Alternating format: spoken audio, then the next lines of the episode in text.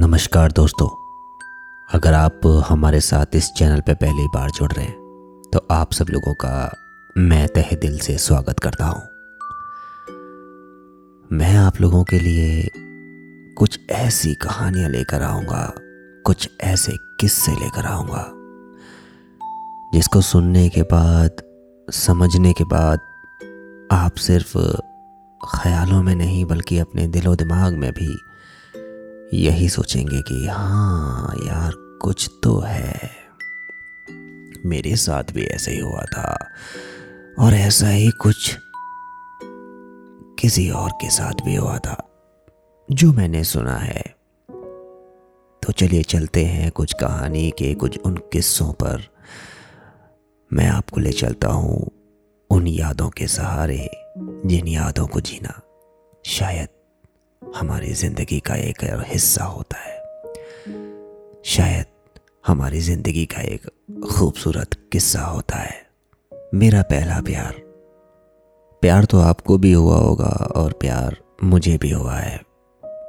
बस बात यह है कि आपका प्यार दिखने में थोड़ा अलग है और मेरा प्यार शायद बिल्कुल ही अलग होगा। बात है 2008 की, जब मैंने अपनी इंटर की क्लास पास कर ली थी और उसके बाद मेरा प्रमोशन हो गया था। जी हाँ मैं कॉलेज में आ चुका था। बड़ी मशक्क़तों के बाद मेरा कॉलेज में एडमिशन हुआ। लोग कहते भी हैं कि जब आप बड़े हो जाते हो तो आपको बहुत फूक फूक के कदम रखने चाहिए, यानी कि सोच समझ के हर एक काम करने चाहिए। पर कहते हैं ना, जवानी और जोश में इंसान सब कुछ खो बैठता है। शायद मेरे साथ भी कुछ ऐसा ही हुआ।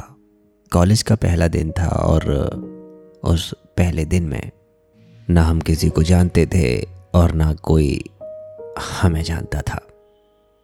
बस क्लास में जाके बैठ गए। एक बड़ी सी दाढ़ी वाले एक टीचर अंदर आते हैं। और आके अचानक खड़े हो जाते हैं। बिल्कुल चुपचाप। हम सबको निहारते हैं, देखते हैं, घूरते रहते हैं और ऐसा लगता है कि पता नहीं कुछ होने वाला है। क्योंकि आज तक तो हमने भी इतने बड़े कभी टीचर से पढ़ा ही नहीं था, लेकिन इनकी दाढ़ी सफ़ेद थी और काफ़ी स्मार्ट से दिख रहे थे। तभी वो बोलते हैं, मेरा नाम राकेश चतुर्वेदी है और मैं तुम्हारे को मैथ्स पढ़ाने वाला हूँ। और ख़ास बात यह है कि मैं आपकी ही क्लास का एक क्लास टीचर भी हूँ। अगर आपको किसी भी प्रकार की कोई भी समस्या होती है तो आप मुझे उसकी सूचना देंगे। उसके बाद उन्होंने सबके नाम को नोट किया एक रजिस्टर पर और सबकी अटेंडेंस लगाना शुरू कर दी। वो हमारा पहला दिन था। ना हम किसी को जानते थे, ना कोई हमें जानता था।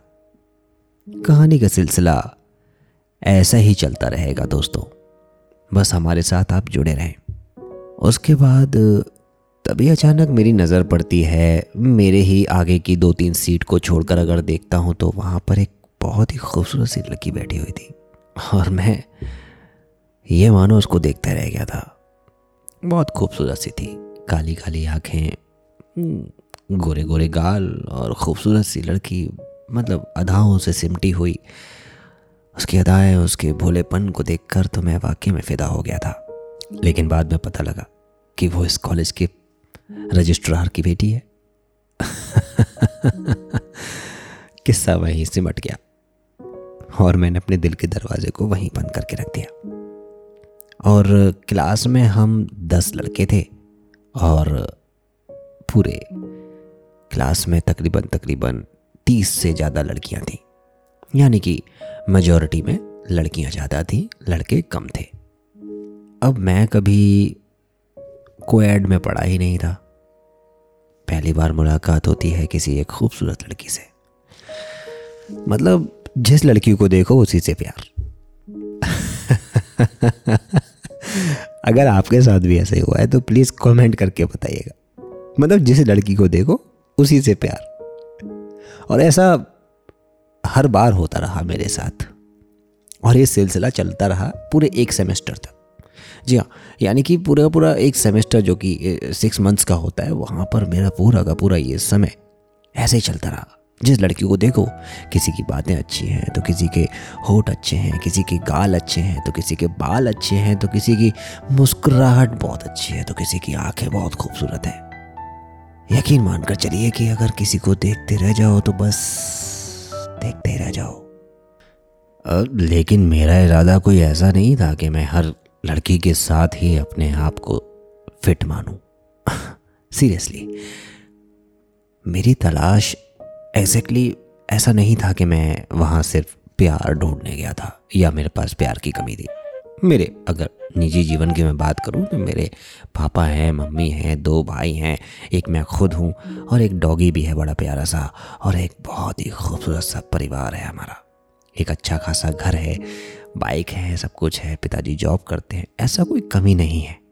लेकिन थोड़े समय के बाद मेरे को कुछ ऐसे लफंडर दोस्त मिल गए थे। ये किस्सा किसी और दिन। लेकिन आज मैं अपनी बात यहीं ख़त्म करता हूँ। समय भी काफ़ी हो गया ना दोस्तों। अगली वीडियो में इसी के आगे हम बात करेंगे और जानेंगे कि मेरे ज़िंदगी में आखिर क्या अच्छा रहा। और क्या आपके साथ भी ऐसा हुआ था? तो कमेंट करके ज़रूर बताइएगा मुझे। मुझे आपके कमेंट का इंतज़ार रहेगा। तब तक के लिए बहुत बहुत शुक्रिया बहुत बहुत धन्यवाद। और जुड़े रहिए अपने इस दोस्त के साथ। सुनते रहिए कुछ अनजानी बातों का सफ़र मेरे साथ। यानी आपका अपना दिल। जी हाँ दोस्तों। आप मुझे अपना दिल कह सकते हैं। मैं यहाँ पर आपसे लोगों के, आपके ही दिल के बारे में ज़िक्र करूँगा। इसलिए मैंने आपका इस चैनल का नाम भी दिल ही रखा है।